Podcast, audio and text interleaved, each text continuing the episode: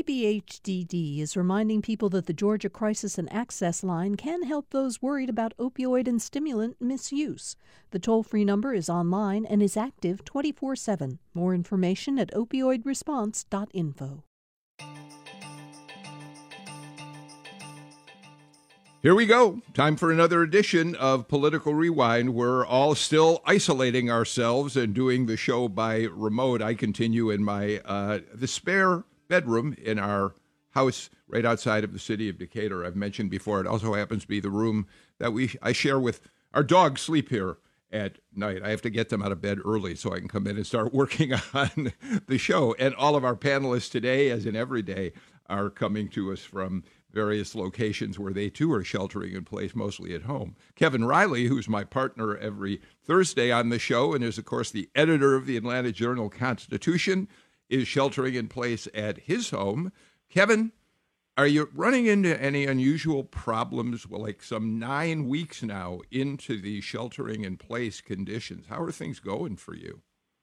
Uh, really going pretty well. I mean, it's been uh, a little different, um, but there's plenty of news to cover. I mean, the the most impressive thing for me, frankly, has been the work of the AJC staff. Uh, uh, people have done such a great job under very trying circumstances, and um, I think they enjoy me being out of the way, Bill. Yeah, I, I, I don't believe that's probably true, but uh, we know you you're all doing a good job. We're really proud of the GPB news staff in the middle of all this as well. Um, we're also joined today by Maureen Downey of the Atlanta Journal Constitution, who of course writes the Get Schooled blog that you read online at ajc.com. And Maureen, you're now your Get Schooled now appears. It, they've changed the days that it appears in the print edition, right? It used to be Mondays, but it is it now Tuesdays? Am I got that right? Yes, it shifted to Tuesday. I think late in the sometime in the fall, I believe.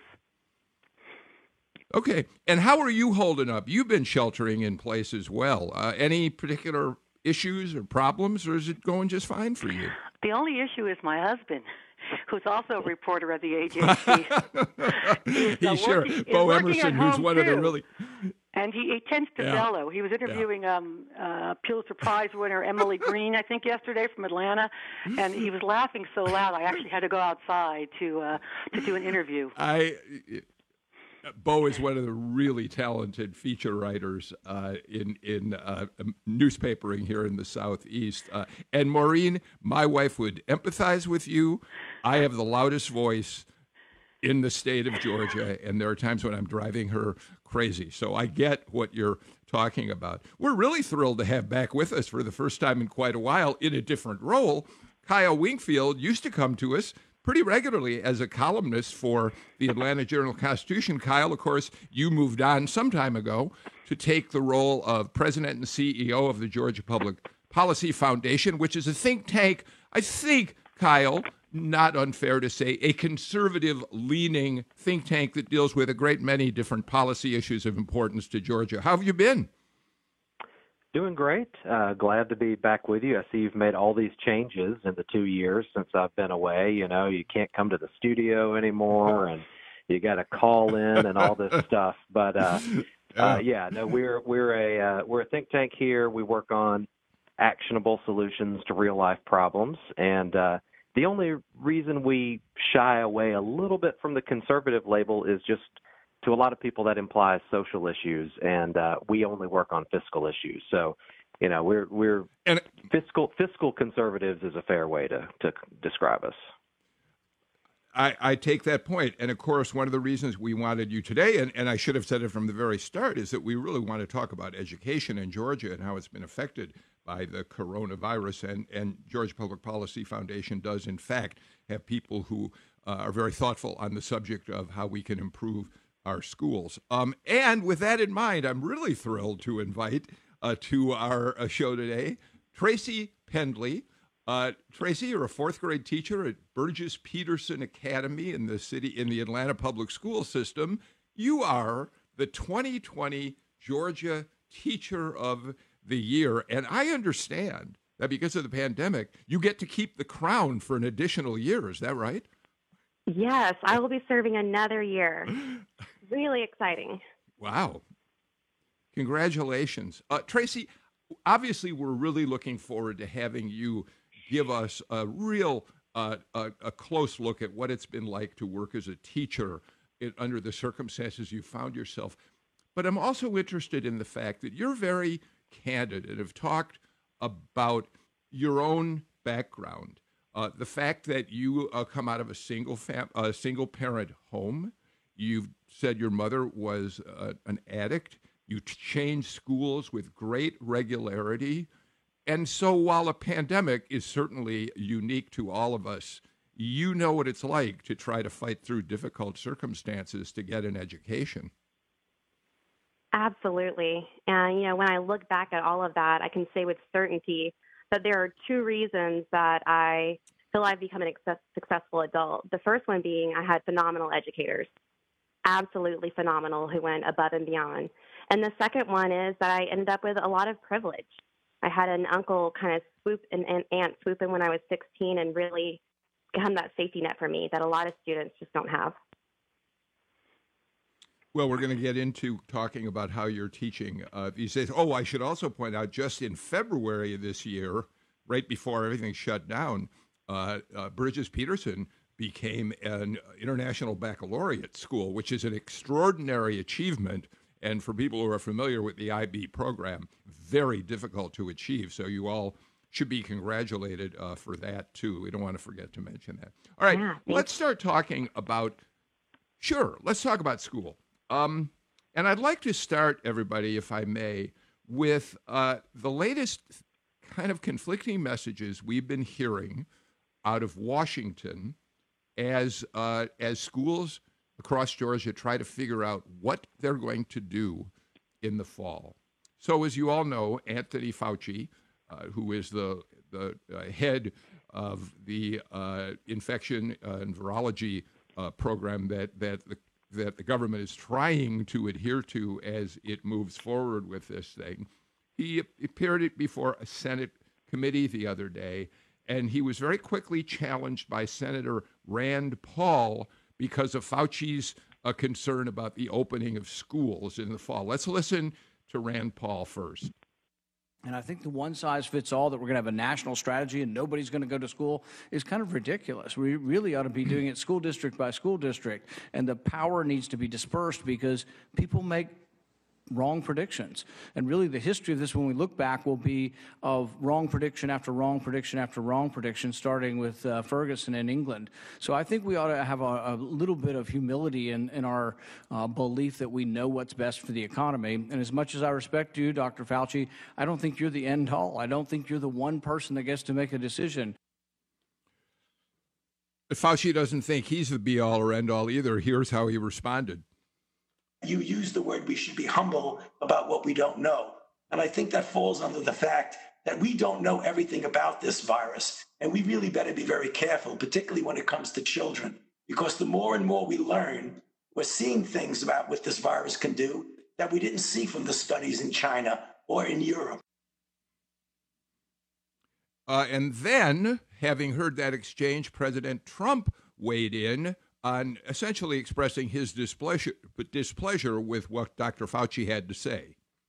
I was surprised by his answer, actually, uh, because, uh, you know, uh, it's just, to me, it's not an acceptable answer, especially when it comes to schools. The only thing that would be acceptable, as I said, is professors, teachers, etc., over a certain age. I think they ought to take it easy for another few weeks, five weeks, four weeks, who knows, whatever it may be.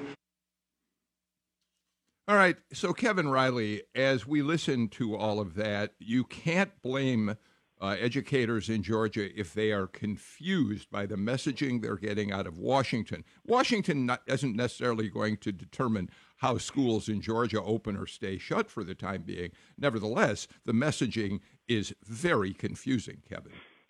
Yeah, Bill, and I know we're going to get into this, and, I, and I'm so interested in. Uh, Tracy's opinion on where this will go because, as you know, I've gotten a little view of this during my sheltering in place because my daughter's a preschool teacher, and I've gotten to see what it's like from the teacher side and how how challenging and important the work is. But you know, you listen to Fauci. And it's amazing because it's like the whole nation is hanging on his every word. He's one of the most basically most trusted person in the country right now.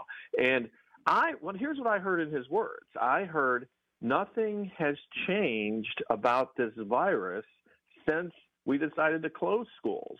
And until we know more, it's not a great idea to go gangbusters toward opening schools. I mean, that's what I heard. But Maureen, I, you know, I you've been covering this uh, every day, so I'm I'm curious to hear your perspective as well. You know, I think the problem is that you can't reopen the economy really without reopening schools because we have uh, parents right now at home with their children.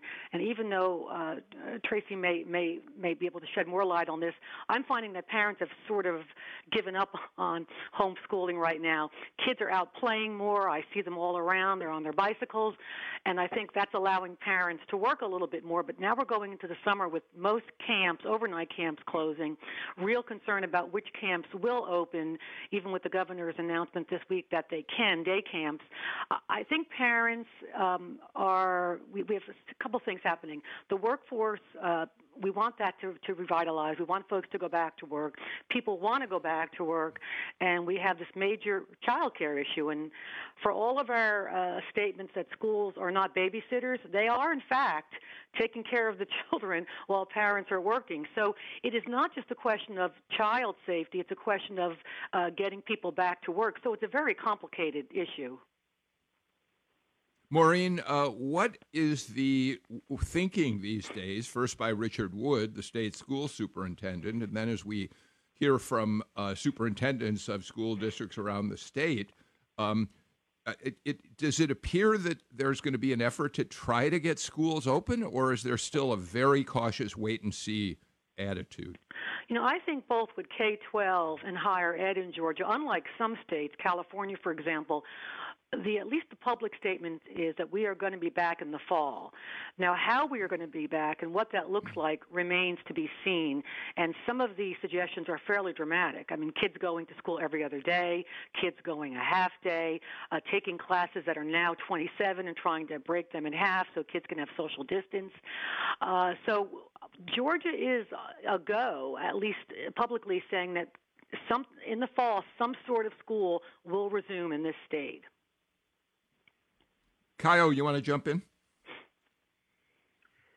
Yeah, you know, I, you know, one one point to the uh, about the messaging. I mean, I think one thing that it, that should have been clear by now, and, and, needs to be clear, is that with, with all these kinds of decisions, it's it's federal authorities making offering guidance and, and maybe some frameworks for thinking about these things, and then states have to make the decisions, um, just as it was with closing and shutting down, and it's going to be the same with schools.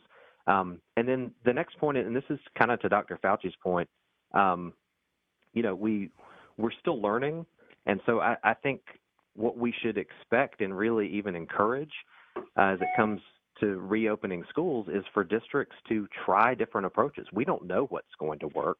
Uh, we know there are lots of different options out there. I've seen some surveys of state school uh, education officials from around the country there's a wide range of approaches being taken here, and I would assume it'd be the same within the state. So, you know, I, I think encouraging different approaches, being very transparent about what's going on, being having benchmarks out there for what's possible, um, and then and then holding districts accountable for how those work out, but letting them, you know, try different things and switch as needed.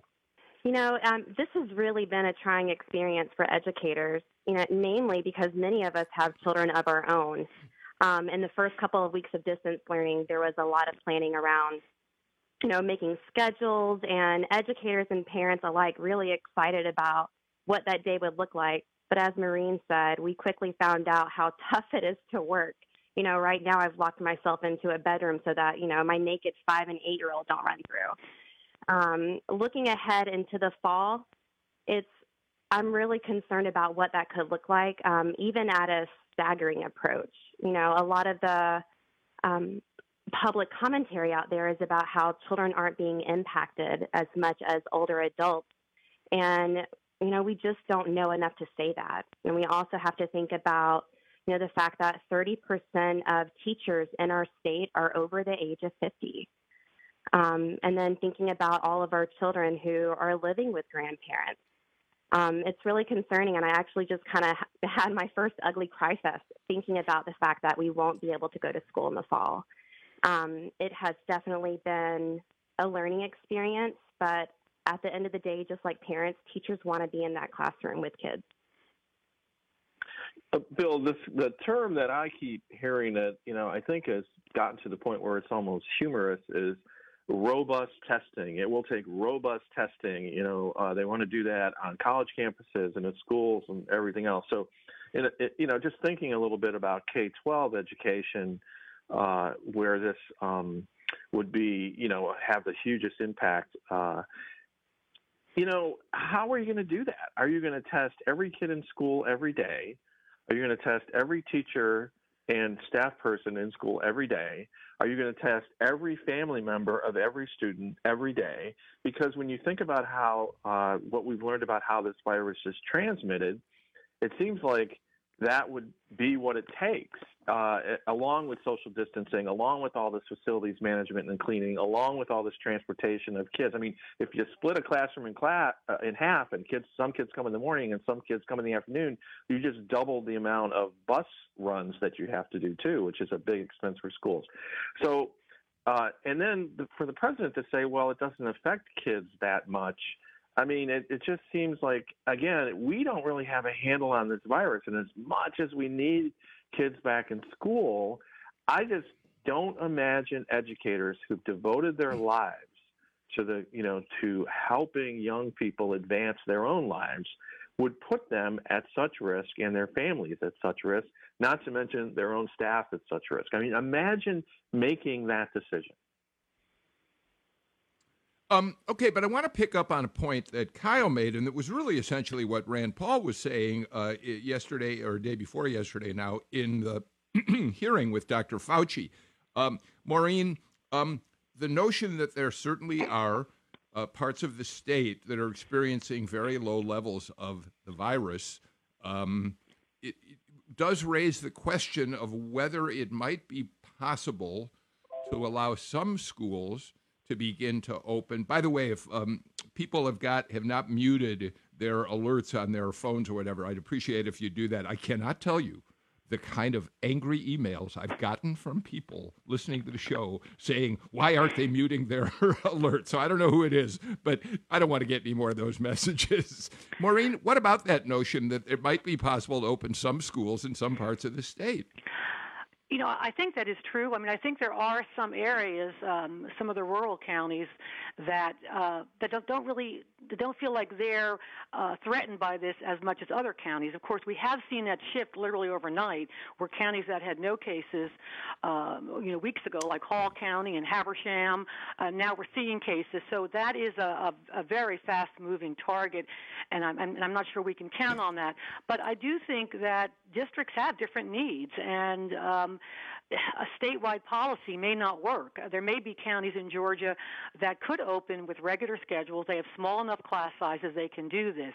And certainly the metro districts, you know, Gwinnett, for example, which has mega schools, they have a whole different set of challenges than uh, some of the South Georgia counties do.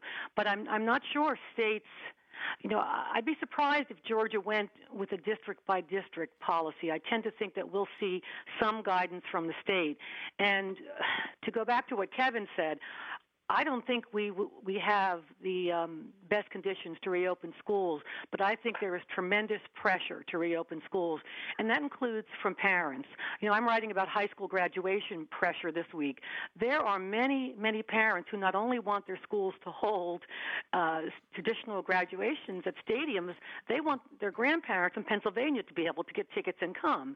So it's very interesting to me to see this balancing act the schools have to do. Parents want their children back at school. And I think that will hold a lot of uh, sway.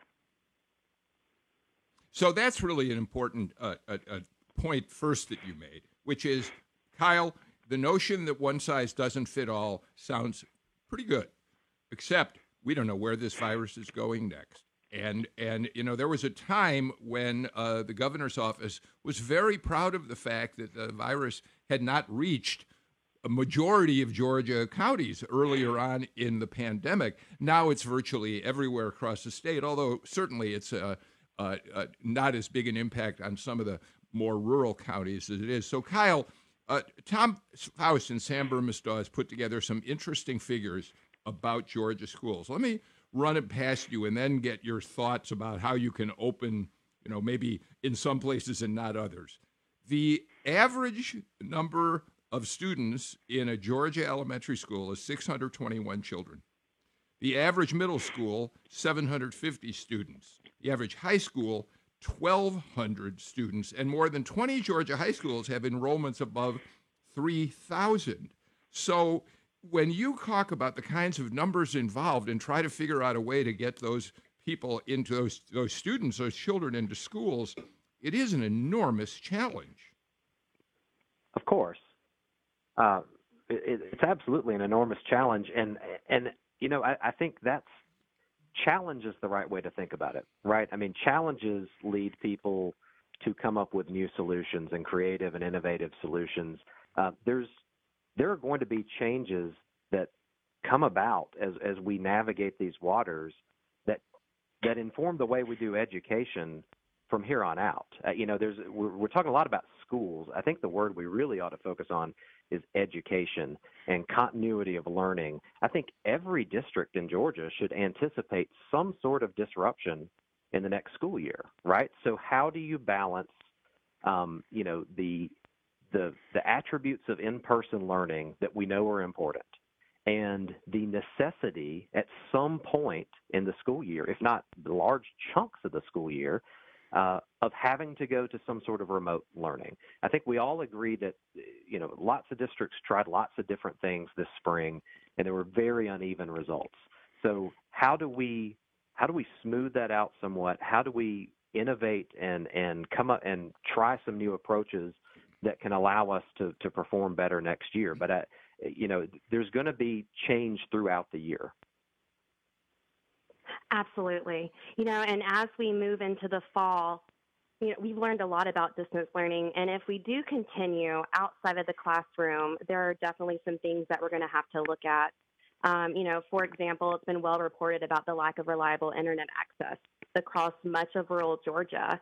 It's actually estimated that 1.6 million households do not have adequate access. Now, recently, 448 mobile um, hotspots have been deployed on school buses, but there's still a lot of unknowns about what that actually looks like on the ground, how much students are able to access it, because in many of these rural areas, that still requires an adult driving students to those locations. And so, um, really, this pandemic has put a spotlight on the inequities amongst students, especially the groups that we know are already more vulnerable. Uh, to to Tracy's point about um, the unevenness and and the fact that we have uh, some areas that'll still be um, not served. You know, I think one issue that we're going to have to look at in Georgia, if we go back on some staggered, is perhaps uh, keeping high school students who are more able to uh, learn online, let them stay home and bring back the younger children. Because even with Wi-Fi hotspots, if you don't have a parent on hand who can help a, a six or seven year old get onto a Zoom call, I mean, some some kids have five different applications they have to access to do their schoolwork. The idea that kids can be left alone at a kitchen table and, and handle this, particularly young kids, I think is is simply a farce. So I think we have to recognize that we will have to change how school looks but I still think that parents want some in-person component. And so the the model people keep talking about is blended, where kids come in part of the time, they might have uh, small group classes and be home for sort of work and worksheets. You know, I think that there there is a lot of great stuff we could put into place. The question is, do we have enough time leading up to that? Because school resumes here the second or third week in August, and I'd be curious, Tracy, if, is anybody doing any deep remote uh, training of teachers to to master online learning and online instruction? Yeah, this has actually not come up yet. Everything is still very much in the air. We're waiting on boards to vote on the budget next month. Um, so, no. And a lot of those budget cuts are impacting professional development across the state. All right, let's do this. We got to get a break out of the way. Uh, when we come back, I want to pick up on a couple of themes. Uh, number one, Tracy raised the question of uh, the the disparities between uh, what rural school districts may deal with in terms of online learning and what Metro Atlanta schools can do. And then I want to talk, Tracy, at some point about your experience of moving this past semester to online learning, how that's worked for you. And we should talk about the social aspects of that too. What are your kids missing by being stuck at home? So let's do all that and more, and a little bit of a look at what's going to happen in the state university system too when Political Rewind continues.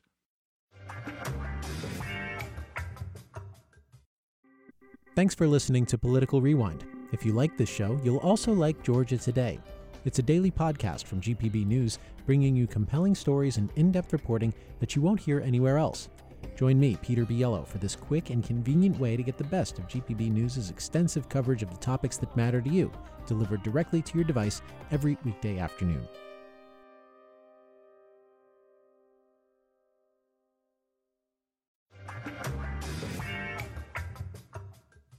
Our panel on Political Rewind today AJC editor Kevin Riley, who joins me on Thursdays for the show, uh, Maureen Downey, the uh, author of the Get Schooled blog for the AJC, Kyle Wingfield, now the president and CEO of the Georgia Public Policy Foundation, and Teacher of the Year, Georgia Teacher of the Year, Tracy Pendley. A quick program note before we continue the conversation about education. Um, we're going to have Attorney General Chris Carr on the show tomorrow. He is going to be talking to us, of course, about the Arbery case, the tragic shooting in uh, the Brunswick area. There are certain things that uh, Carr was not going to be able to talk about, but we're going to uh, get an overview from him about how that case is developing and how he learned about it in the first place. That's really a very interesting story.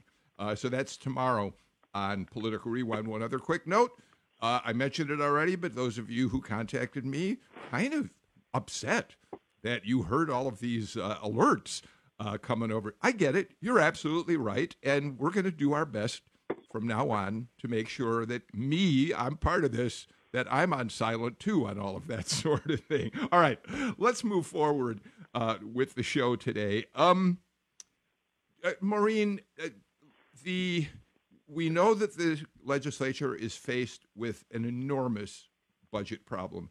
The governor wants 3.5 billion dollars cut from the next year's fiscal budget. And he said every department, including education, will take 14% pay cuts. Um, what does that mean?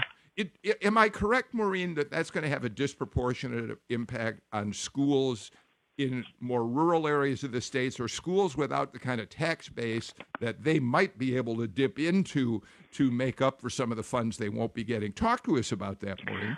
Right, because of, of course school funding in Georgia has uh, uh, three sources: uh, state, local, and federal. Federal being on average about uh, 10%, and local districts uh, outside of Metro Atlanta get actually a larger share of state dollars because they don't really have a robust property tax base. So when you compare where I live, the city of Decatur, where probably local property taxes, I think, are maybe 70 or 80 percent of what we're paying to send kids to school, and then if you go to a small town in Georgia, it's it's the opposite.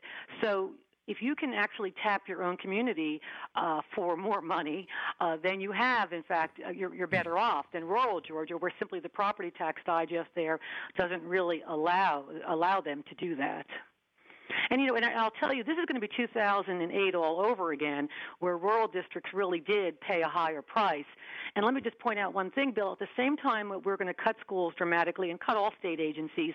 We're telling schools to do things like consider smaller class sizes, consider staggered mm-hmm. shifts all of these things. The buses are very expensive because we've, you know, really moved most of the responsibility for bus cost and transportation to the districts.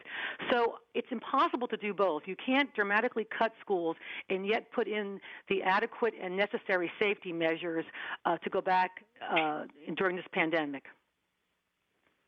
Kyle, this is exactly the sort of issue that the Georgia uh, Public Policy Foundation looks at. How concerned are you about the budget cuts and the potentially disproportionate impact it may have on schools in various parts of the state?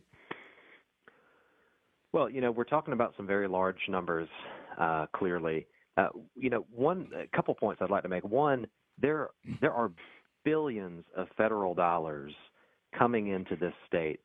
Um, it, by my count, just from uh, the CARES Act, two provisions of the CARES Act and the increased Medicaid uh, match rate, we're talking about over $5 billion uh, from three buckets of federal relief money coming into Georgia. The problem is the state can't necessarily use it in the way it needs to. It's it's really been handcuffed in how it could be used. So, you know, on on the one hand, I, I think we could have the resources we need to stave off a lot of this, but we need we need Congress to go back and, and make it clear that states have flexibility in how they use these funds. The second point I'd make real quick is, you know, a, a lot of a lot of commentary after the last recession was how this was a once in a lifetime type of event, and you know it, there was a lot of uh, as I told James Salzer of the AJC for a story last Sunday. You know, there's a lot of kind of patching things together with duct tape until we got think through that recession and that revenue dip. Well, we're now in our second once in a lifetime downturn and our second once in a lifetime budget crisis. You know, I think it's time to rethink how we deliver a lot of public services, and education is going to have to be one of them. I don't think, just as you know, back to the uncertainty about the virus, I don't think we can believe strongly that we're going to go back to that old environment of budgets. Uh, so this is a time for really being creative and innovative and changing the way we deliver services. Yeah, you know, the number is a big one. Uh, you know, we've reported that the Department of Education expects to, to uh, you know, in the next fiscal year have to cut $1.6 billion. And, you know, the, the feeling on that is simple. It, it's going to be people, in other words, payroll, and it's going to end up being, uh, you know, these other things that Maureen referenced, which is uh, shorter school years and all the things that it seem to be, you know, the the proposed solutions to having to deal with the pandemic. I mean, I, I suppose you could argue possibly that if if school work, if all schools were being done online and remotely, perhaps there are some savings. But I mean, Tracy, I, will just ask you that. I mean, it, it, is it really possible to save money by doing things remotely? I mean, from a teacher's point of view, I'm assuming it's harder and more demanding, and you're stretched even more thin thin by teaching remotely. Yeah, it certainly is demanding. I've had a few good laughs over people thinking that teachers have a vacation right now. Um, we need, we're going to need to get on the same page in terms of protocols and plans. Um, we need to talk about the grading practices, and so it's definitely going to require some online training and just collaborating over the summer using what we've learned over the last couple of months.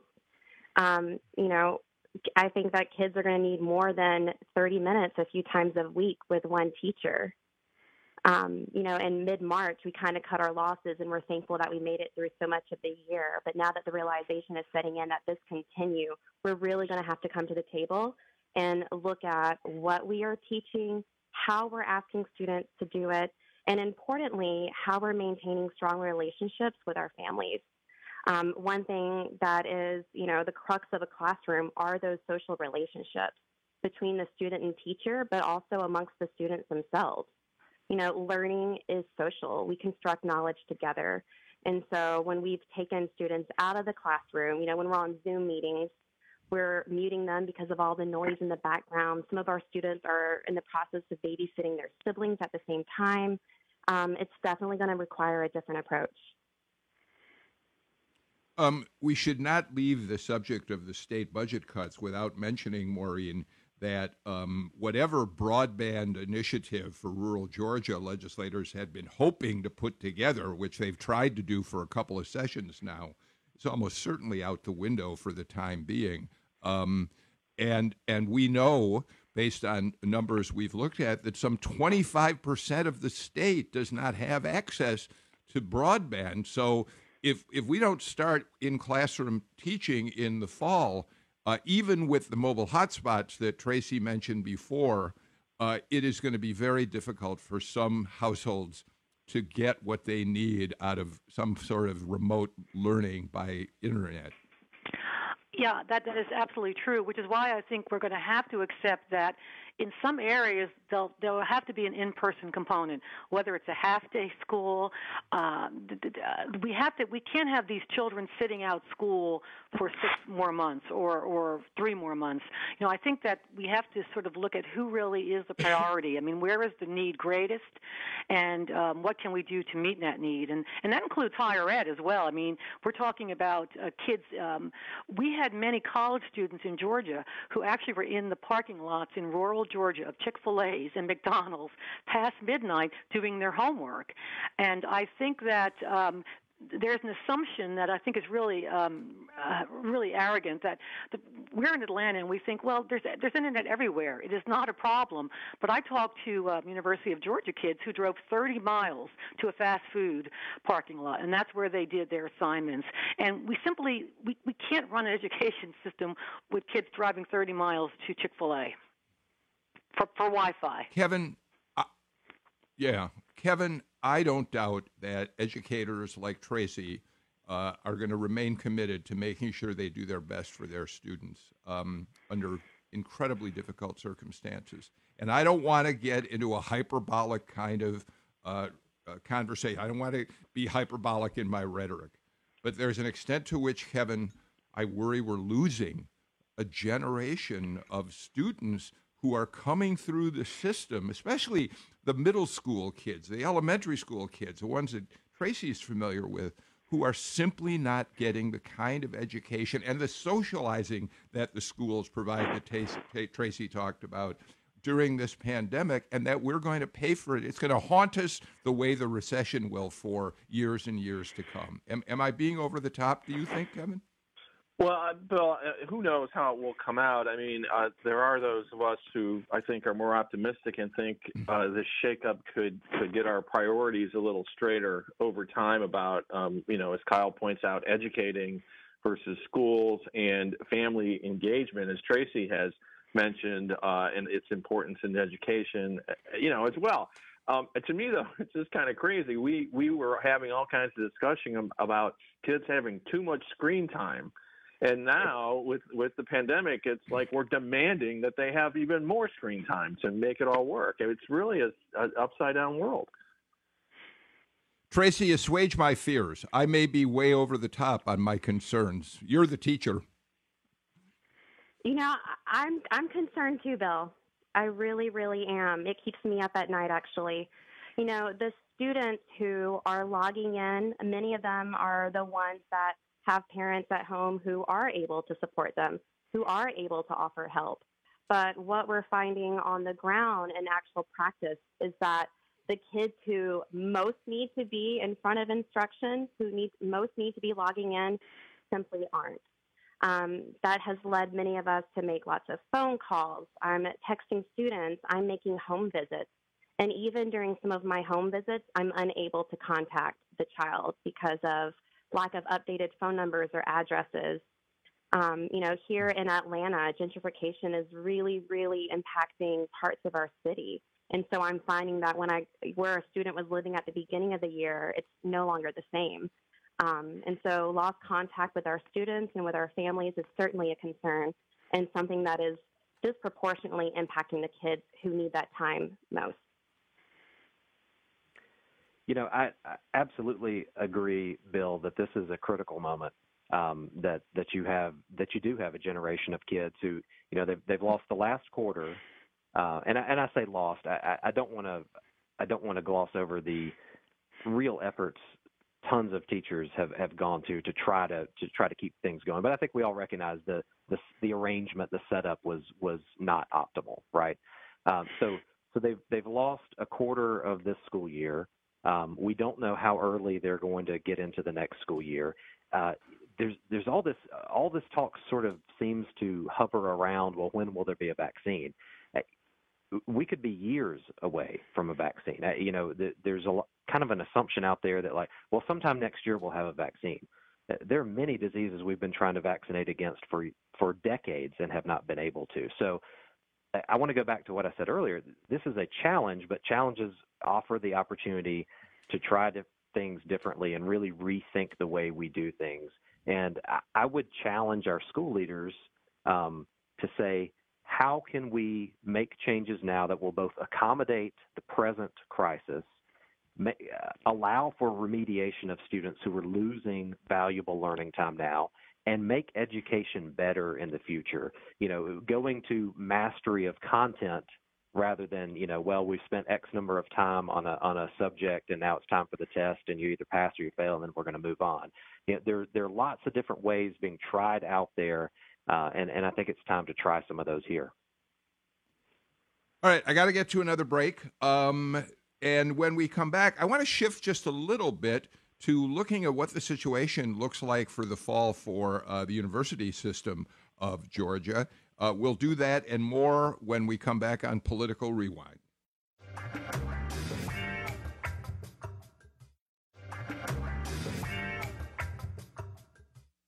Tracy Pendley, uh, my minder, Tom Faust, uh, said to me during the break that he doesn't think I quite asked you the question about how your students were holding up, which is something I said when we went into our last break I would do. So if you wouldn't mind, just give us a quick sense of are they thriving, surviving, making do? How would you describe what it's like for, for those kids? And we want to remind people that you're a fourth grade teacher, right? Yeah, and I actually I service students right now in small groups, um, second through fifth grade, additionally. And what I'm finding right now is that a lot of them are just making do. You know, they're they want to go back to school. Um, some of my more self-directed learners are turning in assignments consistently. Um, you know, and others, it's hard. And so I've been telling, you know, teachers and the teachers that I work with that we have to lead with, lead with compassion right now um, and really tend to mm. our students' social needs.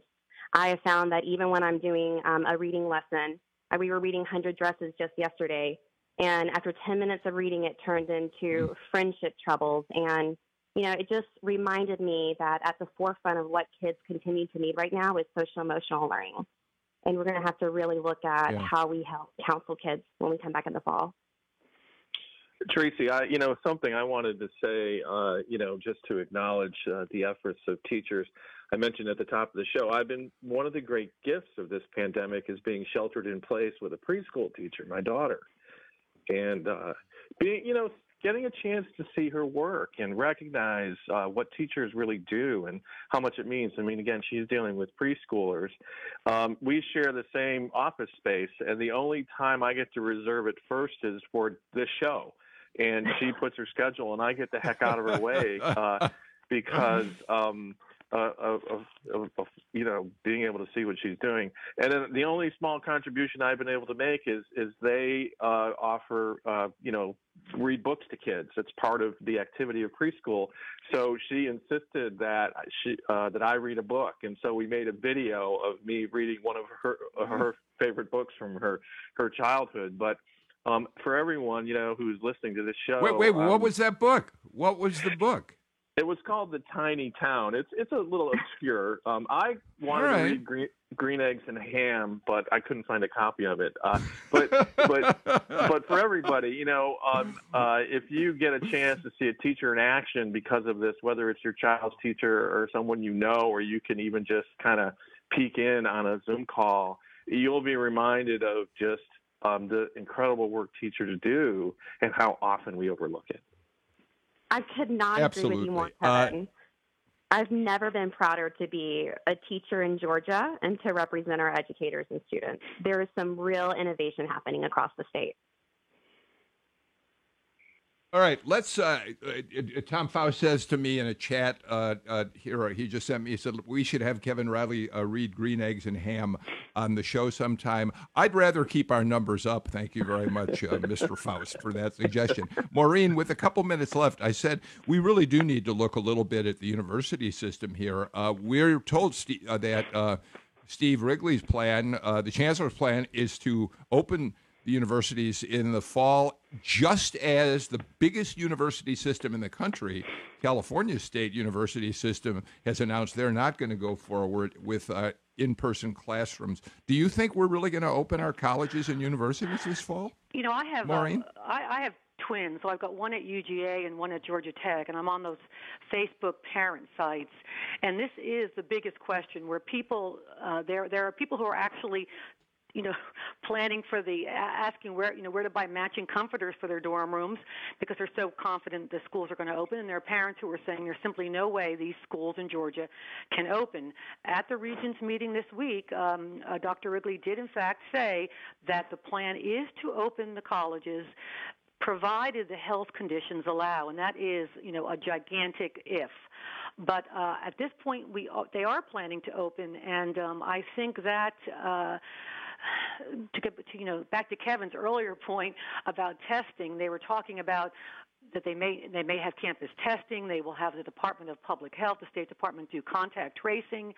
So uh, I do think that's where we're headed. But uh, so much will depend on conditions in Georgia come August uh, and whether or not the numbers, the the rates have decreased uh, whether or not faculty will show up because, you know, a, a third, I believe, of the K-12 faculty is considered in the risk categories. I would even think it might be higher because there's a lot of professors who are 50 and older and, and a lot of professors who are 60 and older. So I think there's a lot of unknowns, but at this point, Georgia is saying to parents, we will open provided, and that's what we're not clear on, what will have to be in place and what will be in place know, we're going to have to watch it unfold. Kyle, one of the really uh, sad uh, circumstances about all this, though, uh, is we're already reading uh, about how difficult it's going to be for seniors coming out of colleges this this spring, and certainly going forward in the recession to even begin to find jobs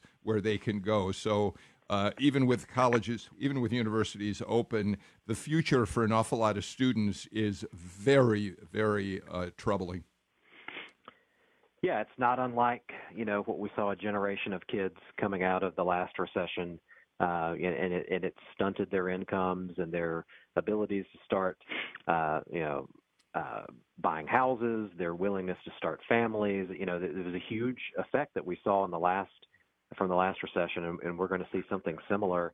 Uh, I'm afraid this time, uh, especially if this, you know, we've we've kind of stopped talking about how this is going to be a V-shaped recovery, and uh, the the new word I saw in the Wall Street Journal this week was a, a swoosh recovery, uh, which is uh, mm-hmm. sounds cool if you're a Nike fan, but it's really more of a delayed and lengthy uh, return back to where we were. So um, absolutely, it's going to be tough. Uh, you know, one point about the the resumption of in-person classes in higher education, but also I think this applies to K-12 to some extent, is that we haven't mentioned is our parent. Let's say the school, the university, whatever it is, um, says we're going to go back to in-person classes. Are parents going to be comfortable sending their kids back? Are they going to want to mm-hmm. opt out somehow? There's, you know, I'm seeing a growing amount of private polling out there that suggests double digit percentages of parents in both public and private schools, and this is K 12, um, are considering homeschooling next year because they'd rather just have that predictability and that control over what's going on. Uh, you know, they're also considering switching from public to public, from public to private, private to public. I mean, there, there's a lot of parental uh, input that you're going to see here, and I think that applies to higher ed. Um, you know, the, the you're not limited if you've got uh, entire systems like in California um, going virtual. You're not you don't have to be in California maybe to get enrolled and, and attend their classes. Um, so while you say that, Kyle, let me give your website a uh, a plug. Uh, the Georgia Public Policy Foundation website has a, a, number of articles about education, and you, in fact, have been for quite a while, and you can find it on the site. Proponents of school choice, which um, you think maybe will help uh, resolve some of the big fiscal issues we have, but you also have a, a uh, a paper up online right now that talks about sort of hybrid between home learning and school learning. And although we don't have time to talk about it, people can go to your website and read all they want about it. Okay, fair enough. Absolutely, that's georgiapolicy.org, and we'd we'd love to have you read uh, okay. those materials. Tracy, as we run out of time, um, do you believe that what we're going through right now is strengthening the resolve the creative thinking of the teachers that you work with, or is it so? I, so I'll use myself as an example. Um, the coronavirus is the most important story that I will ever cover as a journalist. I have no doubt about that. And in fact, it is, and Kevin Riley and I talk about this. Um, in fact, it has energized me to really want to cover important news in an even more thorough and kind of engaging way. Is that our teacher? I mean, you can't generalize, but how are teachers responding? Are we going to lose teachers because of this? You know what? I really don't think so. I think that teachers are digging in even deeper. You know, we love a challenge, and we didn't get into it for any of the politics. We got into it for kids. Um, and so I really think that it is strengthening um, educators' pedagogy. You know, as we move into the fall, I think that lessons can change a lot. For example, let's look more at students' ability to communicate and disagree respectfully. Let's help students realize their passions. Let's assign um, assignments that have them solve real world problems. All Um, right, you know, I appreciate all that. Tra- Maureen Down. Sure. Go ahead, finish it up. Yeah, for all of the educators listening, I just want to emphasize that the way that districts are handling budget cuts across the state is so varied, you know, and I just don't want anyone to worry. A last resort is certainly furlough. And so just please continue to look to your districts for information there. Uh, before we finish, I don't have any time to talk about Maureen Downey. You filed a really fascinating story today about the Ahmaud Arbery uh, case, in which nine school uh, boards across the state are urging, as a result of this, that they step up teaching about racism and race relations. And for people who need to read that, I suggest they go to ajc.com and find that column. Thank you, Maureen, Tracy. Uh, Kyle and Kevin, of course, loved having you. Tomorrow, Chris Carr, the Attorney General, be, will be with us. I'm Bill Nigut. Take care, everybody, and please stay healthy. Bye bye.